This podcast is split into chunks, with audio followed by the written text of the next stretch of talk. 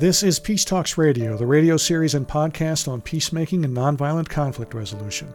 I'm series producer Paul Ingalls, today along with Megan Kamerick and Sarah Holtz. Later in our show today, Sarah Holtz visits with the executive director of an organization called Parents for Peace, which supports families confronting extremist ideology and violent causes that are targeting young people who are vulnerable to being radicalized, often drawn into extremist causes over the internet. But first, many of us decry racism and believe we are not racist. But Layla Saad says that isn't enough. Saad is a speaker, writer, and host of the Good Ancestor podcast. Her book, Me and White Supremacy Combat Racism, Change the World, and Become a Good Ancestor, actually grew out of an Instagram challenge where thousands of people reflected on their thoughts, feelings, and behaviors around race. Saad says she wrote the book as an invitation to white allies to understand more about their own privilege and how they often unconsciously participate in racism despite good intentions. Like many people of color, Saad says she got, quote, the talk at an early age from her mother about the challenges she would face in the world as a woman who is black and a Muslim. White children, Saad tells producer Megan Kamerick, don't have these conversations, and that's part of the problem people of color are told you'll be treated in this way, in this sort of inferior way. White people are not told you will be treated as superior, but they don't have to be because the world is built in order to, to serve them, essentially. And so this leaves many white kids who then grow up into white adults in a situation where they just don't have the ability to be able to have conversations around race with any nuance and are not able to handle the complexities of it. There's this binary thinking of racists are bad people and I'm not a bad person, therefore I'm not a racist. And that's where the conversation ends. Many of us well meaning white people fall intentionally or unintentionally into a trap of trying to prove we're, quote, mm-hmm. one of the good mm-hmm, ones. Mm-hmm. Why is it important to recognize this and move beyond it? Sometimes there is such a deep desire to be seen as good that more is put on how something looks than on what something is under the surface. So I'll use the example of when a company's been called out for their branding and marketing that they've used only photos or images or models who are white people. The quick, easy fix is to just change up the marketing graphics, add a few more people of color, and then say, that's it, we're diverse now, we're inclusive but they haven't taken the time to look at what led to that even happening in the first place and what else is going on under the surface when you have um, white privilege, and, and as I said, you haven't had complex conversations around race, white privilege has meant you've been so protected from having to look at race and racism and what your white privilege means for yourself and for people of color.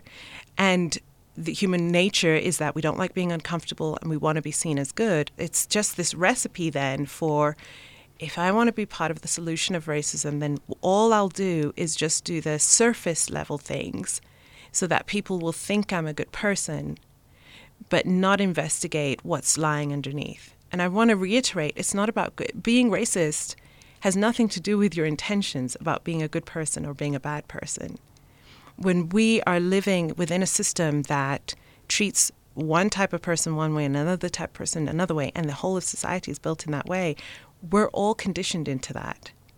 No one is free from that. No one is the exception to that, right? Um, I talk about white exceptionalism in the book, this idea that if you've read enough books on race, or if you have enough people in your life who are friends, peers, family members who are people of color, if you you consider yourself very liberal or very progressive, that that's enough and that's all it takes to be anti-racist, and it just isn't. On that point, why did you want to use the term for the book white supremacy mm-hmm. rather than something maybe less hard hitting? You talk about this like yes. white privilege or yeah. unconscious bias. Yes. So it would have probably been an easier sell, right? but the way that I look at this is we can't talk around the topic. We have to look at it directly. We can't look at it sideways because when we look at it uh, indirectly, we're still afraid of the thing we're still afraid to really uncover what it means.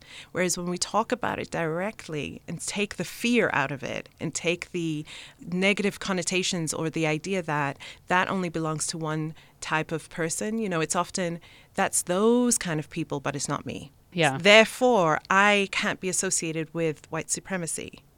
White supremacy is not an identity that you take on. Racism isn't something that you can choose or not choose, in the same way that people of color can't say, you know I don't feel like dealing with racism today. You know? I don't feel like being impacted by racism today. And so for me, it was this whole process is about telling the truth. And we cannot tell the truth if we're not willing to name the thing directly. But I also wanted to note that you write in the book, and this is a quote do not use this work as a stick to beat yourself mm-hmm. with, but rather use it to interrogate your complicity within a system of privilege that is only designed to benefit you to the extent that you can conform to the rules of whiteness. How do you suggest we find that balance where we aren't just beating ourselves up because it's really easy to just get stuck in that Absolutely. place of shame? This work is really hard and very challenging, and it brings up many different kinds of feelings. And I often talk with people about the difference between shame and guilt. And I know Brene Brown has done extensive work in this in this um, area.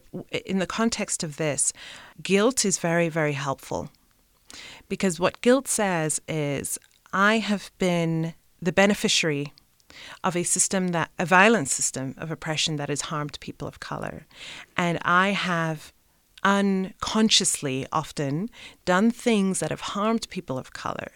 And the what the guilt is telling me is that that went against my values and it went against what i believe who i believe i am and what i believe i'm here to be. And so guilt tells us that was wrong and i don't want to be a part of it so i can change my behavior. Shame says I should hate myself because I'm a white person. And that is so destructive. It's not constructive at all because it leaves you in a state of sort of paralysis essentially and it means that you can't create any change because what's the point if you're you can't escape your white skin right um, so i talk about the, the three things that you need to do this work tlc truth love commitment you need to be able to tell the truth because that's how we get underneath the unconscious stuff and pull it out and be able to deal with it. And you need love.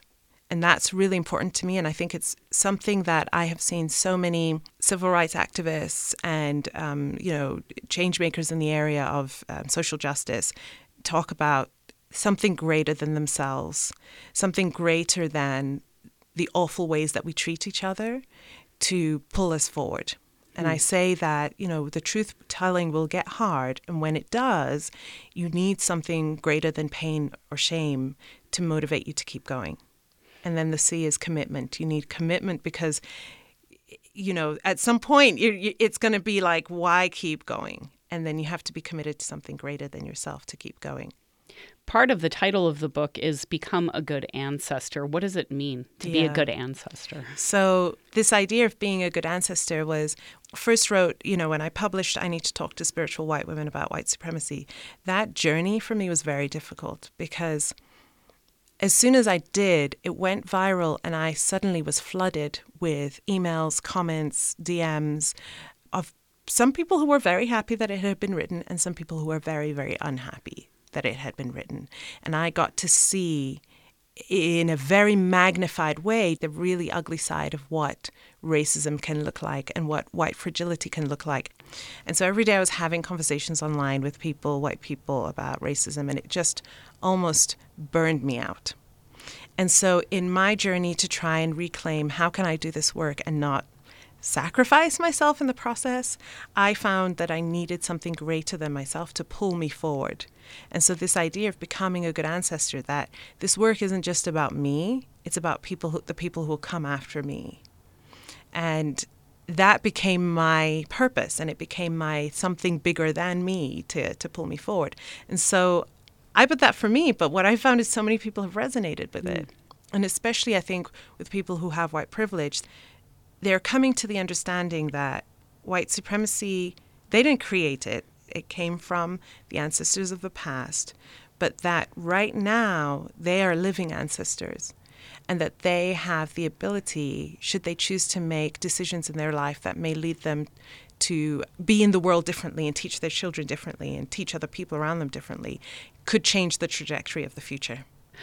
You make it clear this will be very difficult work for people who undertake it. And how do you advise people to take care of themselves as they work through internalized racism?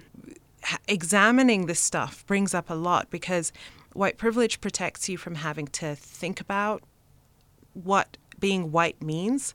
And as soon as you start doing this excavation work, first of all, a lot of people said they felt that they were being more racist as they brought this stuff out because now they were more aware of the thoughts that were always there. And so they reported things like they weren't able to sleep very well. They were having digestive issues. Um, they're having racing thoughts that they felt sort of detached. When they would be at school or at the supermarket, they just would be very aware of how racism just plays out in very casual, everyday ways. And so that's a lot to be bombarded with um, when you've lived your whole life not experiencing that. And what I say to people is what you're experiencing when you go through that is what people of color are experiencing all the time. And so as I prepare people for this work, I also want them to go into it with the understanding that don't just try and sprint through it and get to the end and be exhausted by the end and then not want to continue after the 28 days are over. Think about this as lifelong change and therefore have the necessary support, you know, and that support can look like having accountability partners or doing the work in groups. And I include instructions for how to do that. You ask in the book, as people are doing this, that we avoid relying on people of color to help in that processing. Why yes, is that? Yeah, yeah.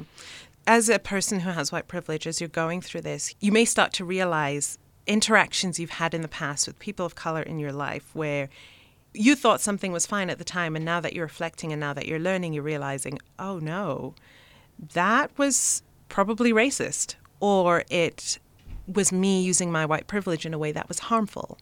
And you may want to process with that person mm. and, and go and go, approach them and say, hey, you remember back in, you know, this day when we did, th- when this happened, can I talk to you about it? And that's so unfair mm. to people of color to hold that space for you because if they didn't say anything to you about it, they probably had to let it just slide off their back and just not process it for themselves because it's too much. And for you, it may be a way for you to work out, figuring out, you know, what your unconscious racist beliefs are. For them, it's a reminder of what it means to be impacted by racism. If there are people of color in your life and you want to have these conversations with them, first of all, you need to understand the, the, the toll of emotional labor it's going to require of them. And then, secondly, if they do say yes, that you have to make sure that they are giving clear consent and that they understand what they're consenting to. Because it's not an intellectual conversation for them, it's a very real life, lived, embodied experience for them. And it's not fair to put that on them. Um, race is actually a social construct, as mm-hmm. you point out. It's not an actual biological fact. How can that help us understand the resulting constructs of something like white privilege? Yeah. So, biologically, we are one race, the human race. Socially, we have these social constructs of, of race, and they mean things it means something to be white. It means something to be black. And when we try to skip over that and sort of just say, well, let's act as if the biological fact is how life plays out, and, and use that as a way to practice anti racism, which is what I see a lot in the spiritual world of, you know, we're just one race, the human race.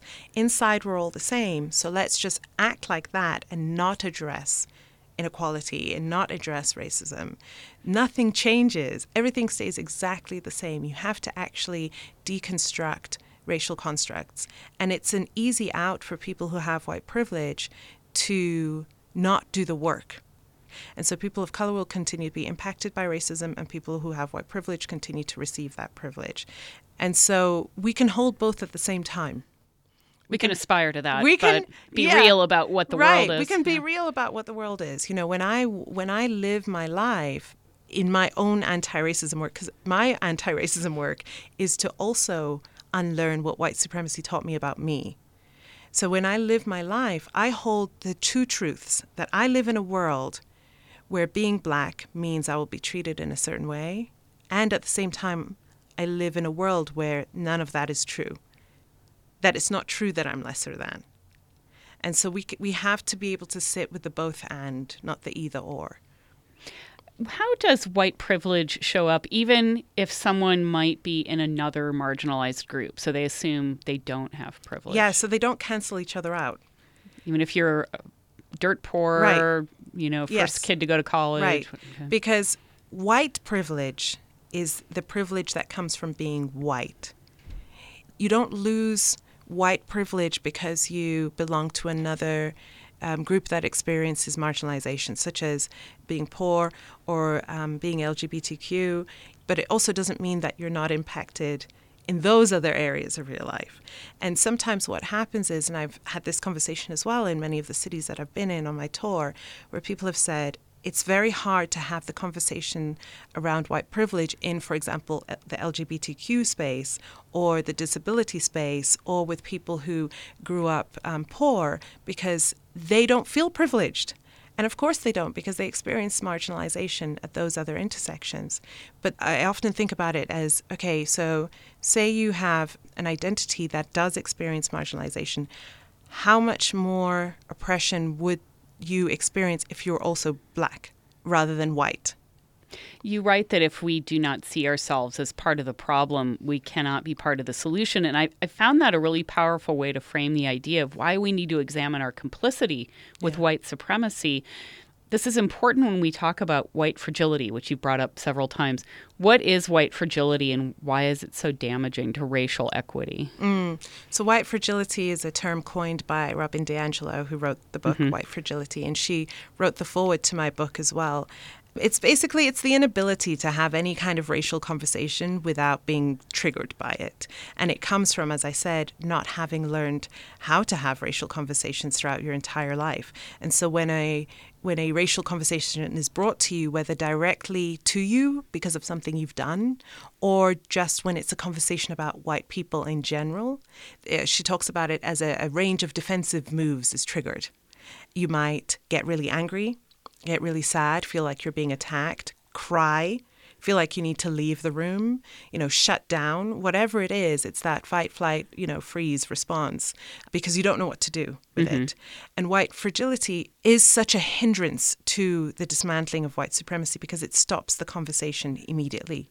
It means that we can't even have a conversation around it because you have become so shut down that you are unwilling to hear. And so what happens is a person of color may share this racist thing that happened to them or share about how a certain situation is racist. And a white person may take it as a personal attack on them as a person instead of being able to understand how white supremacy as a system works and how they're impacted by it. And so the conversation goes nowhere and it, it just stops there. Are you hoping working through a process like yours would build resiliency yes. so you could have these conversations? Yes, yes. Okay. And and Robin DiAngelo talks about this, the importance of, of resiliency. But yes, this is what I'm hoping is that as people go through the process and are able to start interrogating just different aspects of it, they begin to see it's not me being a bad person. She's not calling out me for being a bad person. She's saying every single one of us has been impacted by this system. A lot of times, people who hold white privilege have a lot of unconscious racist thoughts and beliefs. And so, if a situation occurs, for example, you see a black person in a space you weren't expecting to see them in your first unconscious thought is often a racist one, but you recognize that isn't right. And so you replace it with a second thought, which is not racist. What this process does is help you to see the first thought. And so that's why a lot of times people feel like they're being more racist as they go through the process because they've become aware of the first thought. More from Megan Kamerick's interview with Layla Saad, author of the book Me and White Supremacy Combat Racism, Change the World, and Become a Good Ancestor. Coming up after a short break here on Peace Talks Radio.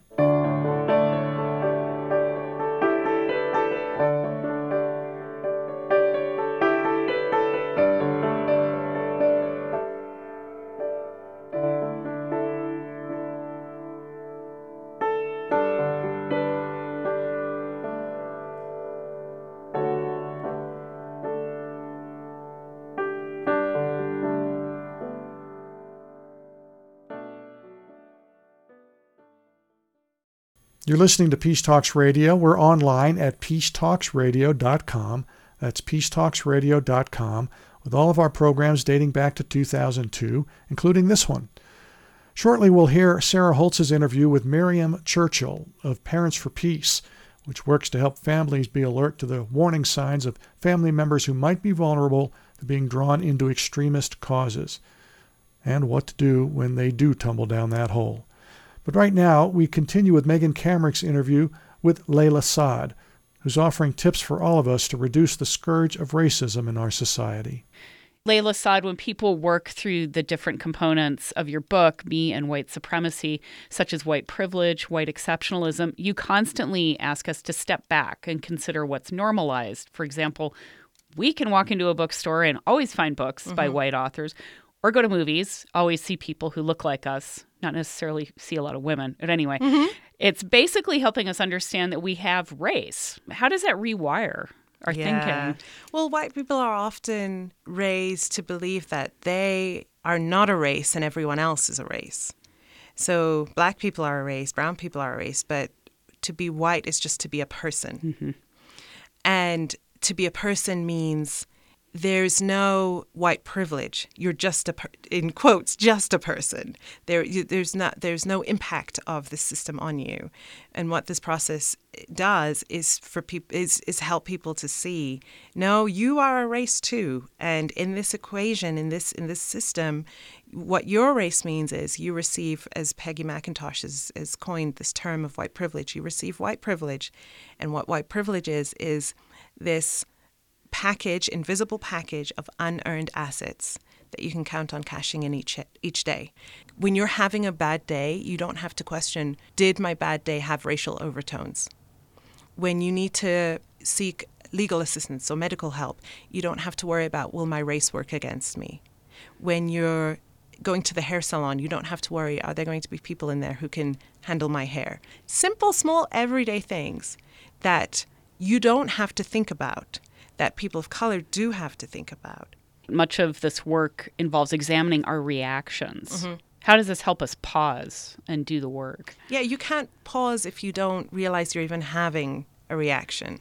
And so, in going through the process, people learn terms so that they can begin to understand, understand the reaction that they're having. When you understand the response I'm having is a, a response of white fragility, and it is a sp- response many white people have, it's not just me, then you can really step back and question okay, why am I having this response and what does it mean? So in going through the process, you begin to learn these different terms and how they show up. And that can be a way for you to critically self examine what's actually going on when I'm getting angry, when I'm getting upset, when I'm not knowing how to deal with the situation, or when I'm confused about what's actually going on. Now I have terms and understanding. You have chapters on white silence and white saviorism. In the first, you write that no matter what level of power or influence we have, our voice is needed, mm. but not as white saviors. Yes. Explain the difference here yes. and how trying to do the first could lead to people mistakenly doing the second. Right. and people really struggle with this because, again, it becomes that either or. Am I supposed to speak up or am I not supposed to speak up? And so before I even get into sort of defining that and what how, how to figure it out, I think it's really important for people to understand there's no checklist for how to do this work perfectly every situation is so unique. Sometimes it is appropriate to speak up, sometimes it is not appropriate to speak up. And you will have to judge that, and sometimes you'll get it wrong and make mistakes and be called out for it. And when that happens, don't get frustrated and say, well, I'm damned if I do, I'm damned if I don't, so I won't do anything. Making mistakes is part of the work. But when it comes to white silence, which is staying silent when you see racism happening, and white saviorism, which is this desire to want to save black and brown people swooping in to save the day, when you see something racist happening, it is up to you to say something. Because often in a situation where if the person of color is maybe one of the only people there and everyone else is white, when they speak up, that person of color speaks up and says, This is racist, oftentimes they will be gaslit and told, this wasn't really about race. Why are you playing the race card? They didn't mean it that way. But when a white person will stand in solidarity with them which is what allyship is, to back up their voice, that person of color knows that they're not alone. And so that's very, very important. But even also when a person of color isn't there, and maybe it's just white people and racism isn't happening, say something. Mm-hmm. You know, you know it's wrong, say something. White saviorism is it's very important to interrogate the intention behind which you may be trying to do something. Are you doing it because you want to look like the good white person? Or are you doing it because it's the right thing to do? And furthermore, in trying to help, are you taking the stance that I know what's best for them, or am I consulting with them and, and asking, how may I be of service?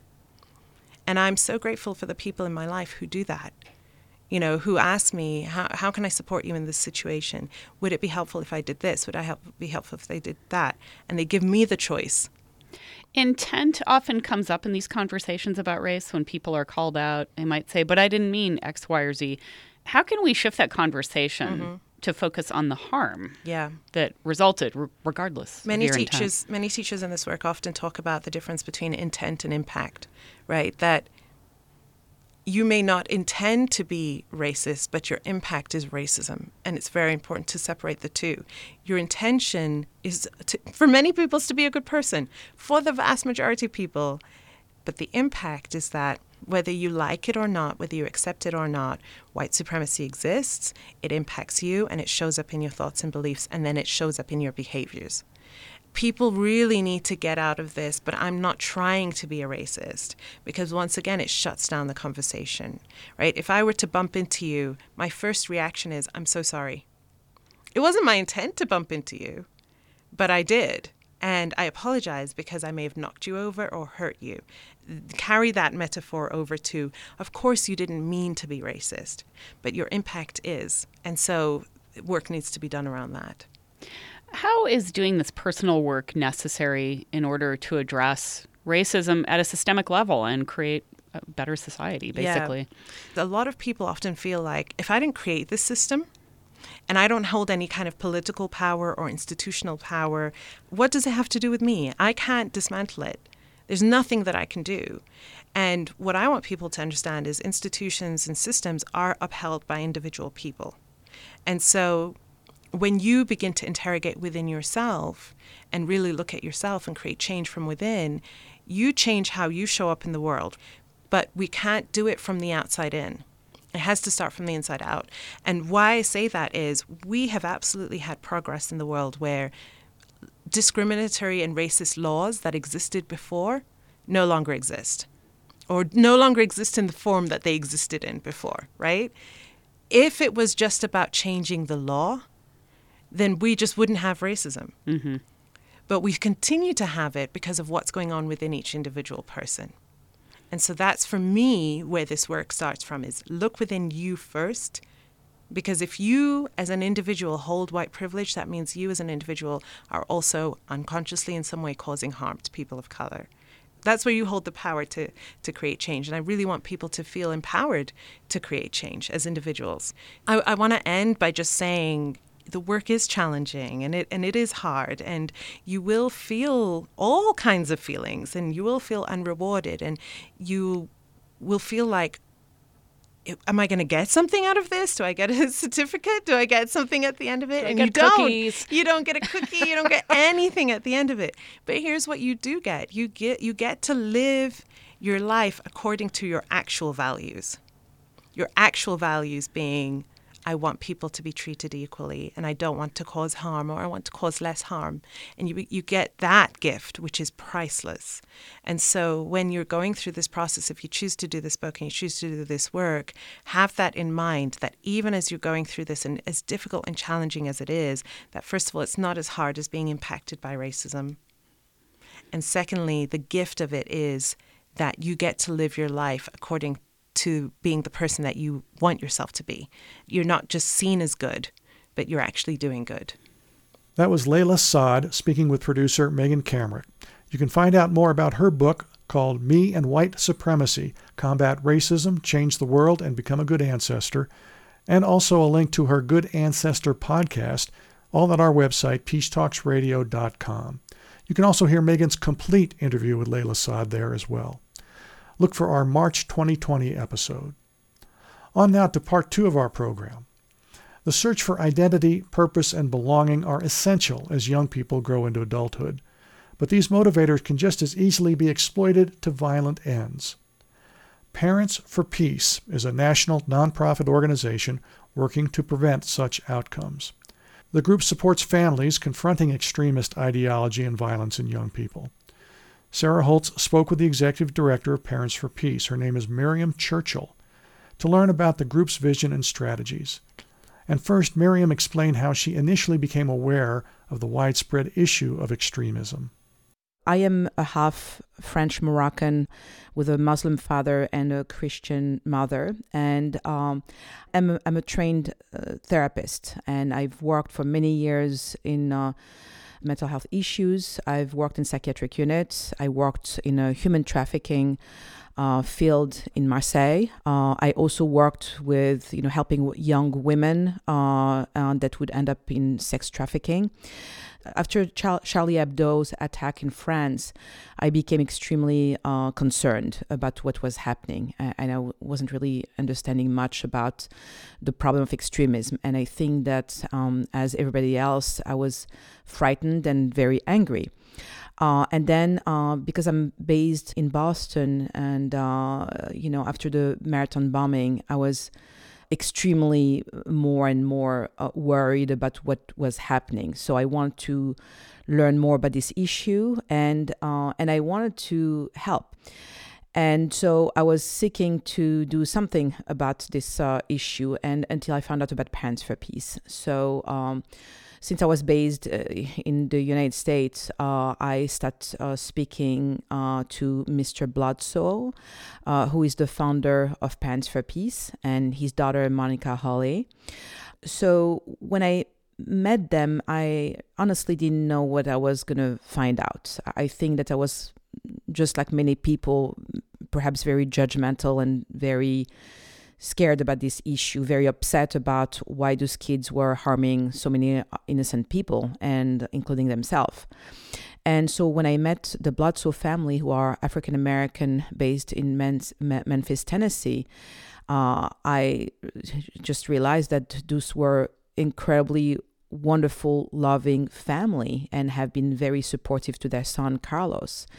And so when their son Carlos in 2009 um, converted to Islam and became groomed uh, and recruited into extremism, uh, they didn't really understand what was happening. Uh, the big flag was when he took down the pictures of Martin Luther King in their house. Uh, and for an African American family, that was very upsetting and, and very worrisome. Uh, and they didn't really understand what was happening and why the changes were happening uh, into Mr. Bledsoe's son. He became agitated. He would be giving a hard time to his sister the way she was dressed. Uh, he wanted to the whole family to convert into Islam. Uh, he ended up going to Yemen and got further more radicalized. Came back to the United States, shot two people uh, at a recruitment center, um, a, a, military recruitment center. One was wounded and one uh, died. Uh, so now today he's serving a life sentence. Uh, the family were overwhelmed and uh, shocked, and they just didn't understand what was happening to them and they had really nowhere to ask for help, um, and uh, everybody was judgmental around them. So they founded Parents for Peace because, first of all, they wanted to find out whether there were other families like them that struggle with the same issue. Uh, 2009, people didn't know much about this issue. So when I uh, joined Parents for Peace, the first thing that I have done is to look for other family members that were impacted by extremism. And it was the first uh, eye opener for us to find out that not only there were many families in the United States, but those families came from different background uh, and different religious and ethnic background. Uh, those people were also from very different political background. Uh, we were talking about a sample of what America is. What was very clear was that those families have been trying to seek for help and they struggled alone to do something about this issue. So the clarity became that we had to bridge that gap. And uh, so we started uh, putting together a protocol uh, to launch uh, the first and only national helpline, non governmental uh, national helpline in the United States, to be able to equip families and communities to uh, have some help. Uh, and it was very clear to us that uh, as soon as people uh, reach out for help, as soon as we can help them, so this is what we have done. Uh, of course, we had no idea about how it was going to work out. Uh, and what we have done is the protocol uh, for the helpline uh, was created based on the insights of the families and uh, and and former extremists from all ideology for us to be able to see about, uh, you know, to use their their experience and their insights so we can help other families we were very uh, surprised about the outcome and how families were reaching out to us from all over the country and from issues of different ideology. Uh, so that was a big win for us.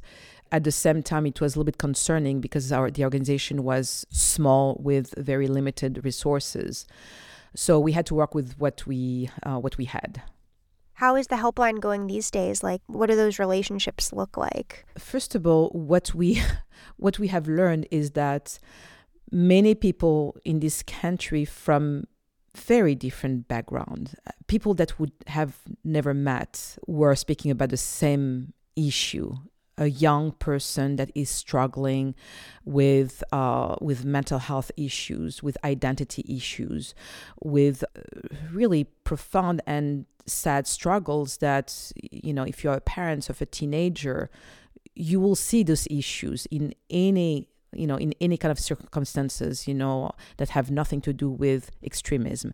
So what we have learned and that surprised us the most in the helpline is that parents, uh, friends, communities were calling about issues that have to do with bullying, kids on the spectrum, uh, kids that were dealing with uh, racism or mental health uh, issues, uh, and that extremism really looked more and more like a drug of choice and uh, and from someone like me that uh, that have worked as a clinician for over 30 years and worked in inpatient unit outpatient unit and with young people that were struggling with different kind of issues this looked very similar. And it looked like a deja vu for me which surprised me. I just didn't expect that to find this out. Um, and it gave me also a different perspective I started with thinking of this issue as a terrorism issue uh, because this is what you would hear in the news media and from politicians. But what I was finding out is that those were common family members calling about just regular kids and with regular issues that we all have heard of. And I think that uh, it gave us the more the guidance and direction about how to help those families. And we were in the right path that you know that the help that's needed to be provided for those callers and those family members is to find out the root of where things starts going in, in the wrong way and to start really kind of uh, almost doing a forensic uh, investigation about who were those kids uh, before they became extremists, you know, what they looked like in their, you know, when they were at, at their best, and uh, how do they understand, you know, what had been going on. So the families or the callers and our team are working together to just figure out about how this is start, started and uh, and also to start working on the bridges that could help reconnect the young person that's struggling with extremism with their loved one to kind of really rebuild those bridges when things were well. And so our intervention had to be as tailored uh, to try to win the person that is struggling with extremism. Yeah, and I know it's a quite a big age range too. I mean, how young does this public health issue start? And in terms of these interventions, how, how do you differ your techniques based on whether the person is at the young end of the spectrum or the older kind of teenage end? So I can just tell you, but for instance, uh, two weeks ago, you know, we had callers about, you know, about a young boy that is as young as 11 years old, uh, which is extremely concerning, and the oldest can be in their 20s. It's true that there is also older, much older kids, but what we are seeing more is kids that are in from middle school, high school, and college age.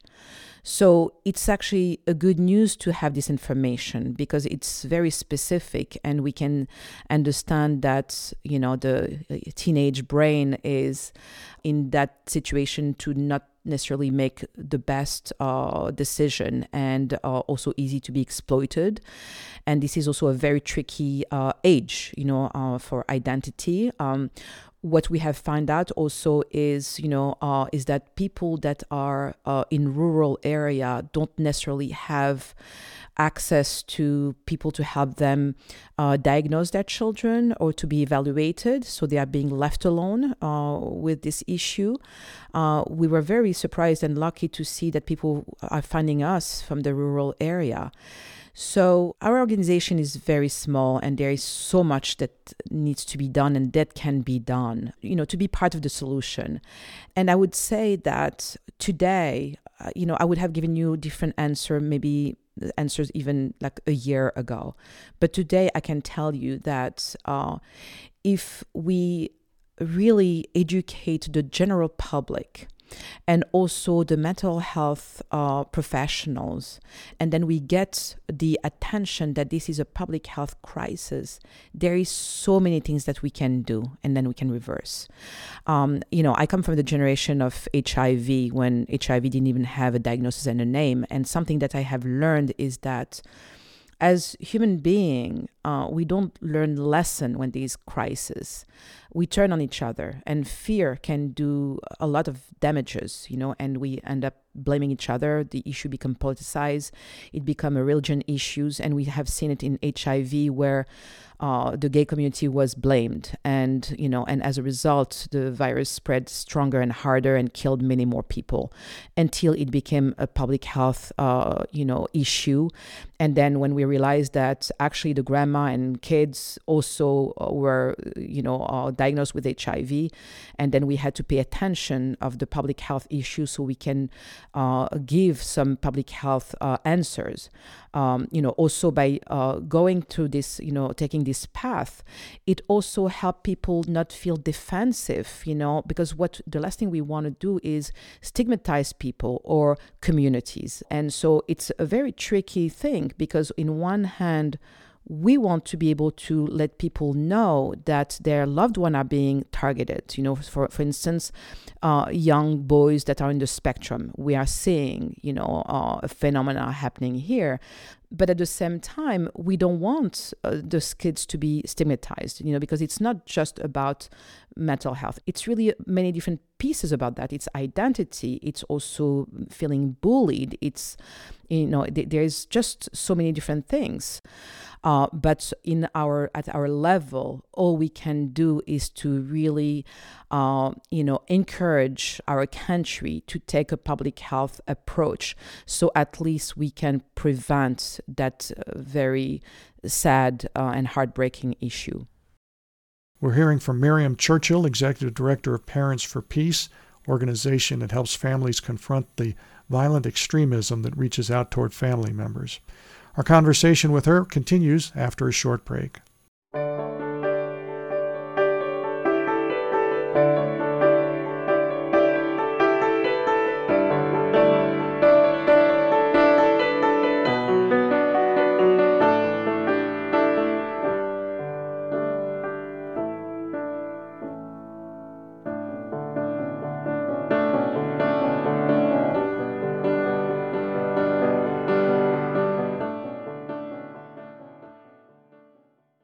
Peace Talks Radio is on the air. I'm series producer Paul Ingles. And now we resume our conversation with Myrieme Churchill of Parents for Peace. Sarah Holtz is hearing about how they help families confront the tentacles of violent extremism reaching toward family members. Yeah, and I know I've read too that it's a, a lot about appealing to a person's need for, you know, identity and belonging and a purpose. And how do you combat those kind of drives because I, I know that a lot of people and young people who fall prey to extremism, it's it's that sense of identity and belonging that they're looking for. Yeah, so um, what is also uh, interesting to me is that I have seen cases of uh, young Muslim boys and also uh, white non Muslim uh, kids, boys, that I could say are identical issue about feeling that they don't belong because we always have like this prepackaged concept that that uh, people look a certain way when they don't belong when actually it's uh, very much untrue. Uh, when people are struggling with their identity where they feel they don't fit in whether it's a muslim brown kid or a white non-muslim kid it's very much the same. And I have seen and witnessed so many times their struggle about being uh, bullied, about feeling that they are uh, not uh, good enough to be part of uh, a group or friendship. And this anger, this hopelessness, this feeling uh, locked in, you know, create damages, create depression, create anxiety, create maybe the desire to self medicate or, or self harm. And we see it all the time with kids that have nothing to do with the issue of extremism. So, what I want to tell you is those are very similar. I know the media is showing different stories, but I can assure you that those are very similar. In, unfortunately, those teenagers uh, don't necessarily are skilled to reach out to someone for help to their parents. There is the feeling of shame so they just put up with it until it's too much and they need to find a way to release all this. And often they become secretive and they don't go see their parents or their best friends. They just struggle with it. Um, and so going online becomes a way of releasing all that struggle. The same way some kids will self harm or use drugs, you know, they will go and then find out other people that can understand them. And, and they will find those people. Uh, you know, and they will recruit them. And I know that um, often we have blamed technology for this issue, but I want to tell you that technology becomes just that this a living room where people go to find a way out of their suffering. Because the grooming and recruiting really happened you know in our houses in our communities in our schools. And and we need to really remember that it happens in the real world before it happens online. I spoke with your operations director about sort of this false dichotomy that folks kind of draw between white supremacy and terrorism and like how, you know, you're trying to reframe it as you know, there's Muslim supremacy and white supremacy. And I wonder if you could talk a little bit about that. Yeah, so um, terrorism, it, it, is something real. And this is an issue that is extremely complex, that have different piece of it for us, what we are trying to focus is where we can make an impact and a difference. And what I mean by that is the kids in the United States and in the West are, when they are being recruited into Muslim supremacy or white supremacy, uh, the reason why is very much, uh, you know, a, a, health and a public health uh, uh angle. Uh, we cannot tackle you know the rest of the problem. You know we, we are not law enforcement and we are not you know uh, we cannot really focus on on the complexity of that issue. But what we want to focus on it's something that we can make a difference. And it's mainly to uh, make sure that we prevent we help prevent that young vulnerable people don't get don't get into any kind of supremacy uh, because of uh, them being ruined and, and recruited so the term of uh, Muslim supremacy have been created by our members that are former Muslim supremacists. Uh, and the reason why is because when we speak about white supremacy, everybody understand what we are talking about. Um, the issue about people that are Muslims or are converting into Islam, it's been very complicated to narrow it down. And as a result, people didn't really like it to feel targeted as Muslims. So for the former Muslim supremacists, they felt like it's really a way to be able to clarify about what we are talking about. Yeah, and I, am also so curious. Um, how do you approach conversations with people who are resistant to that this idea that extremism among young people is a public health crisis? And that framework that you talked about that it's a drug of choice how do you approach conversations with folks that don't necessarily agree with you on that? So what i would the way i would approach them i would say come and speak to all our members that are all over the country and that are all, that are all over Europe and Canada. Come speak to them, and you will find out that every single one of this person they will recognize themselves when you um, when you meet the members of Parents for Peace, you will see uh, Muslim immigrants, you will see white Christians, you will see African American Baptist Christians, you will you will see every religion, every color, every ethnicity, and people that are voting in a very very different way. So what is extraordinary about our organization is we we represent every single person in the United States. And some of them are pro guns, some of them are against guns, some of them, I mean, we are the entire diversity of this country. And what is amazing is when we come together, we are in the same page because every single one of them have been affected and impacted by extremism. So, what I would say for people that want to debate us is to say, come and meet all our members.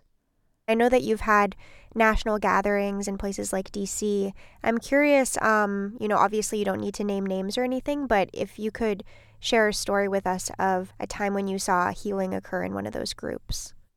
So, for instance, uh, amongst our members, you know, as as uh, I've mentioned, you know, they come from you know uh, different kind of I- ideologies, issues, and one of you know uh, the success story is that one of our member that was that is a former neo-Nazi, and, and another one that is a former uh, a Muslim supremacist, reach out to our member, our newest member, um, Chris Buckley, who is uh, a former KKK member.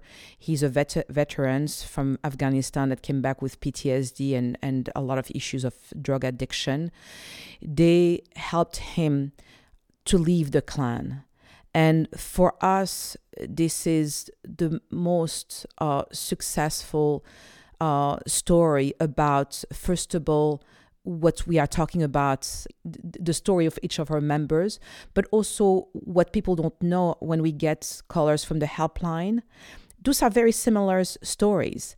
And what I what I'm saying here is that people can change their hearts when they are healing. People, you know, can go from being a proud KKK member to being the most activist with friendship with people that are Muslims, you know, are uh, from immigrant communities, you know, from people that they would have uh, hated in the past, and and really hands-on, uh, doing everything they can to repair uh, what you know their oldest their older uh, belief. But for us, uh, what is a success story is to see when people are addressing their wounds uh, and being willing to take responsibility for them, healing them, and being part of the solution. You know, in fact, is reversing the sad story of what uh, groomers and recruiters do to uh, young people is that they are using and exploiting their vulnerability. Chris, when he came back from from Afghanistan, he came back witnessing, you know, when his friend uh, with a bullet in his head, and and the horror of the of the war. He came back home, um, really struggling with PTSD, with with the horror stories. So what did he do? He medicated himself. he used drugs. And then, what best person to groom and recruit into extremism? And by the way, any kind of extremism. It's the same thing with Muslim supremacy. People are using the suffering of a person as an entry point to get them and become, you know, uh, one of the person they are using. I'm wondering too. You're a small nonprofit with, um, you know, somewhat limited resources, but I'm wondering what some of your hopes and goals are for the future of the organization and how you hope to grow your mission. So, um, we have been able to accomplish a lot with with very little, uh, and uh, and what I mean by that is we've been able to be working with uh, Congressman Keating, you know, to really uh, make sure they understand this issue. And today we are uh, working with Congressman Kennedy, who is interested in mental health and public health, and we are very much excited about this.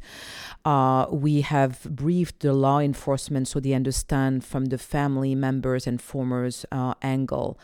And today we really are uh, focused on, you know, we, we spoke to two mosques, and it was an interfaith uh, event that was sponsored by the police, which was fantastic you know when you see communities coming from different religion and and uh, including with the law enforcement you know coming all together all kind all, all part of society coming together to be briefed to be open and to be very much willing to be part of the solution. For us this is a successful story. What we look forward to is to have more people to help us to sponsor our work. We are developing tools and programs to help with prevention. And I know that this is going to make a big difference and big impact in school system and also into the health system one of the challenge for us is the limitation of uh, staff and uh, and financial support. Uh, we are non-governmental because we want to remain independent, so we can keep doing great work. Uh, at the same time, you know, we really need the help of more groups uh, to come together and and give us a hand on what we are developing.